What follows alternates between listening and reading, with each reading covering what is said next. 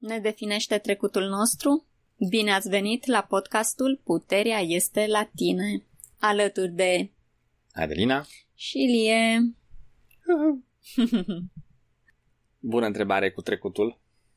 În uh, ultimul episod din Driving to the Res, podcastul lui Nelia și al lui Larry, și și în articolul cu același nume de pe site-ul din limba română, cei doi au avut o explorare interesantă a acestei întrebări, și anume dacă ne definește trecutul nostru. Și am vrea să trecem prin acest articol și ideile principale și să exprimăm poate ce ne-a tras nouă atenția și cum am înțeles noi discuția din a doua oră. Bun. Cum ar fi de așteptat într-un astfel de articol? Se menționează ceea ce am putea noi numi un element definitoriu în viața noastră. O amintire care ne definește acțiunile și simțul nostru de identitate. Mm-hmm. Și aceasta poate să fie una pozitivă sau una Negativă. una negativă, da, dacă avem o situație traumatică, traumatizantă. Um, Ca și exemplu de eveniment, de moment definitoriu, aș putea să zic în viața mea că este momentul în care am cunoscut-o pe Inelia și am decis să urmăresc sfaturile pe care le dă ea pentru că mi-am dat seama că duc la o viață de om suveran, dar un um, eveniment definitoriu negativ poate să fie participarea la război sau pierderea cuiva drag și atunci ajungi să vezi lumea din jurul tău prin prisma acestui filtru care nu este unul pozitiv. Devine practic identitatea noastră Uh-huh. și pe care o folosim ca și filtru uh, pentru prin care vedem lumea și așa ne definim uh, și ne definim acțiunile și normalitatea experiențelor uh, pe care le avem, nu? Da. Cu cei din jurul nostru. Iar aici putem face o mică paranteză din a doua oră, dacă îmi amintesc eu bine, era că uh, putem utiliza aceste evenimente pentru a defini ceea ce este normal pentru noi și ceea ce este important pentru noi și pentru a ne asigura că în viața aceasta urmărim un anumit curs din planul general pe care ni l-am făcut cu privire la viețile noastre pe planeta Pământ. Și aceasta face referire la ultima clasă publicată, Reîncarnarea și eliberarea din ciclu viață și moarte, unde s-a discutat despre acest lucru, că în unele situații vrem să avem o anumită viață și vom folosi o anumită experiență de viață, am vrut să zic, și vom folosi aceste elemente definitorii ca să ne focalizeze interesul. Mm, un alt mod în care trecutul ne influențează e legată și de identitatea de grup și care iarăși nu cred că e o surpriză pentru nimeni. Cunoaștem oameni care aparțin unui anumit grup social, unui anumit grup cultural, care este istorie, este trecut și care definesc modul în care oamenii aceia acționează. Și, nu știu, poate că nu este vizibil pentru noi, dar cu siguranță și noi, pentru că suntem români, facem niște lucruri ca românii, nu? Mm-hmm. De multe ori nu ne sunt vizibile, dar ele există. Le vedem la alții, în schimb. Așa, da, sunt convinsă că așa cum noi le vedem la alții, și ei îl văd la noi. Mm-hmm. Deci, uh, asta cumva ne introduce uh, foarte frumos în ce ne-a surprins cu privire la acest articol, uh, și anume că ceea ce este normal pentru noi nu vedem și ne se pare normal. Normal. Dar ceea ce este anormal, imediat ni se pare ciudat și uh, sesizăm că este diferit față de noi. Iar Inelia a avut un cuvânt pentru această normalitate care se simte normală. Și anume, familiaritatea. Ți-a tras ceva atenția la chestia asta cu familiaritatea? Da, m-a ajutat să înțeleg cum atunci când, de exemplu, în cel mai multe cazuri am văzut persoane care au suferit de o traumă Mhm. și nu puteam să înțeleg de ce după ani de zile încă mai erau afectați sau încă suferiau, mai simțeau durerea acelei uh, traume. Mhm. Și citind acest articol, când am văzut cuvântul uh, familiaritate, am zis, oh, acum înțeleg acești oameni și de ce de la m, o traumă care, bun, este o traumă, dar durerea a ajuns să se extindă pe o durată atât de lungă. Și asta pentru că familiaritatea a făcut să fie ușor să cazi în această capcană, să o numesc așa, Mhm. și să duci cu tine suferința ani de rândul. Da, la ce ai zis tu aș mai adăuga și faptul că pentru că această suferință a devenit familiară sau o experiență nu neapărat pozitivă a devenit familiară, uh, cazi în capcana să crezi că este ceva bine sau de frecvență înaltă. Mhm. Și cred că este și undeva în articol, nu găsesc acum uh, exact uh, citatul, dar era ceva de genul că familiaritatea produce un fel de plăcere pe care un lucru nefamiliar nu poate să o producă. Chiar dacă acest lucru nefamiliar este un lucru foarte bun. Și asta mi-am că ne-a făcut și pe noi doi să ne gândim după ce s-a încheiat discuția din a doua oră la rezistența la schimbare. Și cum este uneori foarte ușor să cazi în extrema cealaltă și pentru că ești înconjurat de foarte multe lucruri noi, nefamiliare, să ți se pare că totul este foarte negativ, totul a devenit foarte greu, totul a devenit extrem de neconfortabil și să tragi concluzia că ceea ce se întâmplă este ceva negativ, nu doar ceva nefamiliar. Mhm. Și să ai tendința să dai fuga înapoi în familiar, în ceea ce cunoști, chiar dacă nu era neapărat pozitiv. Da, cred că am citit sau am auzit de zona de confort. Mhm. Și știm că cu toți avem o zonă de confort și imediat ce ieșim din această zonă, ups, ups, ce se întâmplă, ce se întâmplă, suntem Neconfortabil. neconfortabili, exact, Mhm. și dezorientați și foarte posibil să interpretăm aceasta, în loc să luăm asta ca pe o informație, începem să deja să o punem în categoria Se întâmplă ceva negativ. se întâmplă ceva negativ, este ceva rău, nu merg în direcția cea bună, asta n-are cum să fie bine pentru mine, pentru că nu se simte bine, în special corpurilor fizice, pentru că Mhm. de obicei corpurilor noastre fizice nu le place schimbarea. Iar noi am putut să simțim asta cu drumul nostru încoace din România Da. Și am putut să vedem cât de, cât de mult disconfort poți simți atunci când faci schimbări atât de mari. Pentru mine a fost o mare uh, realizare pe care sper să continuăm să ne o reamintim acest, această distincție între familiar, nefamiliar și pozitiv și negativ sau de frecvență înaltă sau de frecvență joasă și să nu cădem în, în această capcană foarte subtilă sau care pare foarte subtilă și anume dacă ceva se simte bine nu e neapărat pozitiv, poate se simte bine pentru că este familiar și generează acest sentiment de familiaritate și confort.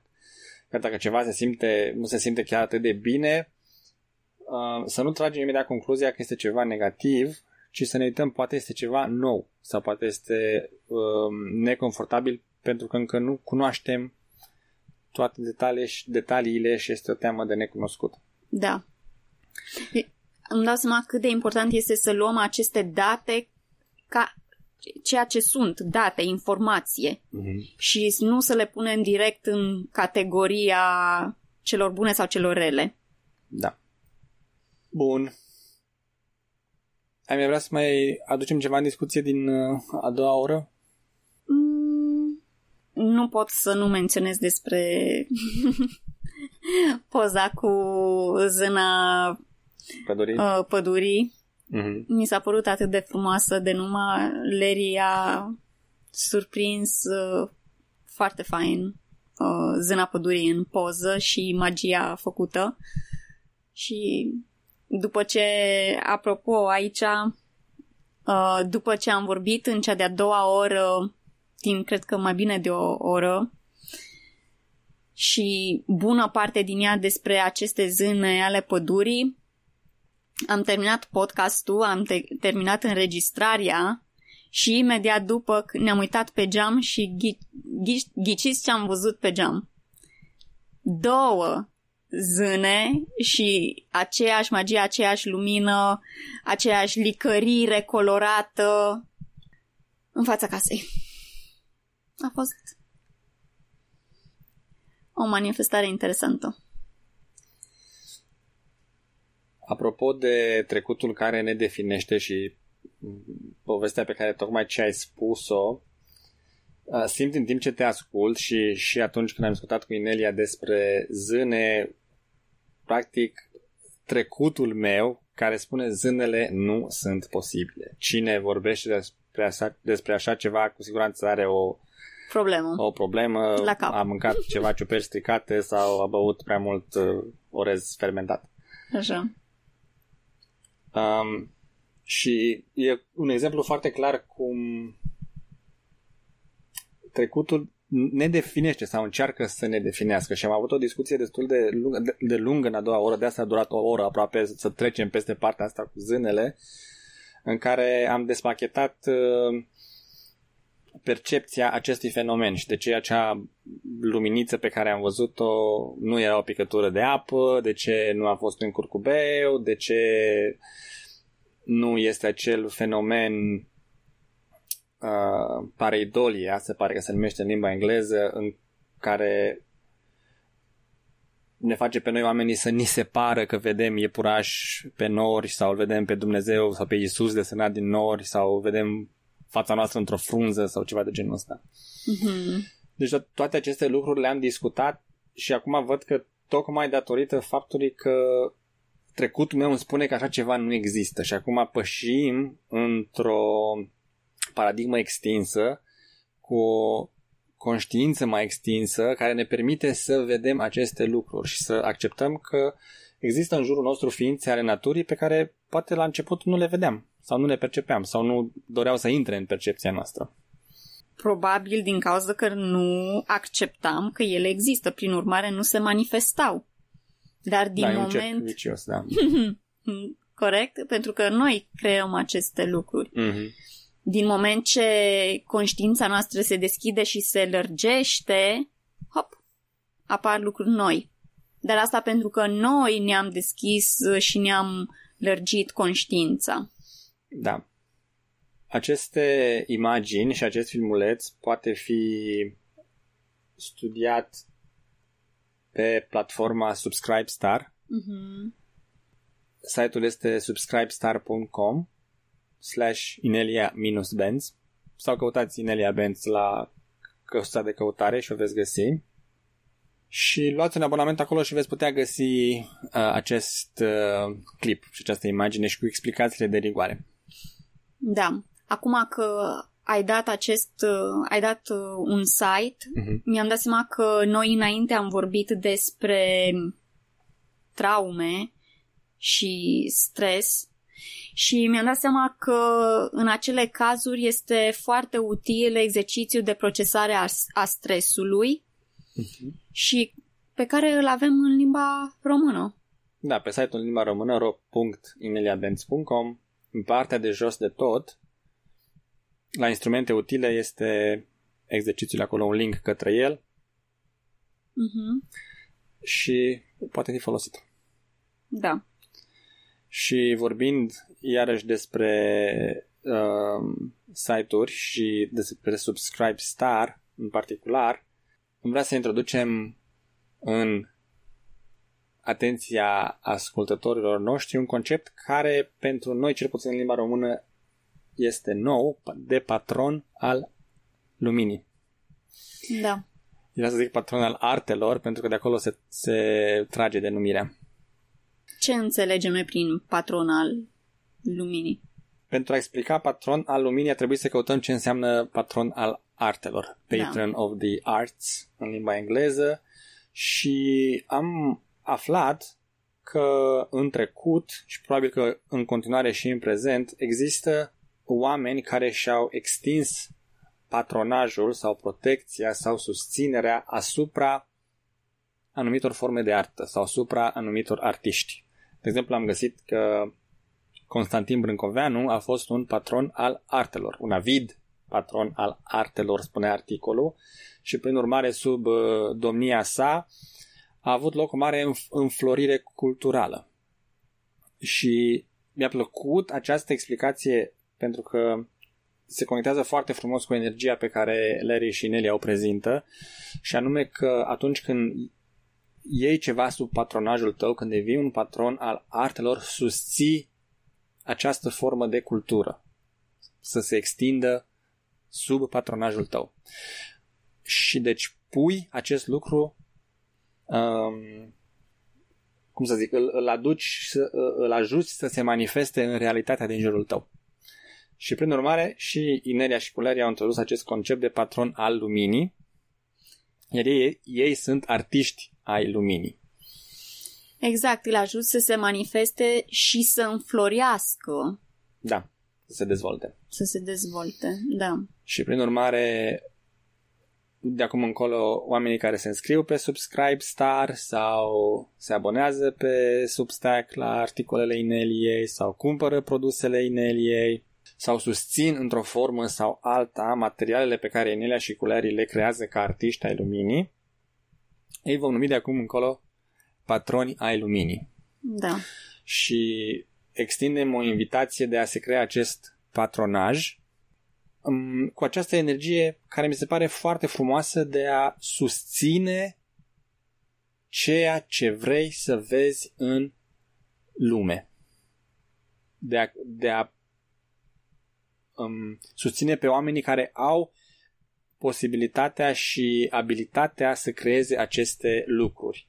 Pentru că la fel cum Constantin Brâncoveanu bănuiesc că nu um, avea poate abilități foarte mari artistice de pictură sau de sculptură sau așa mai departe, prin patronajul lui asupra acestor forme de artă a ajutat ca această artă să crească sub atenția lui.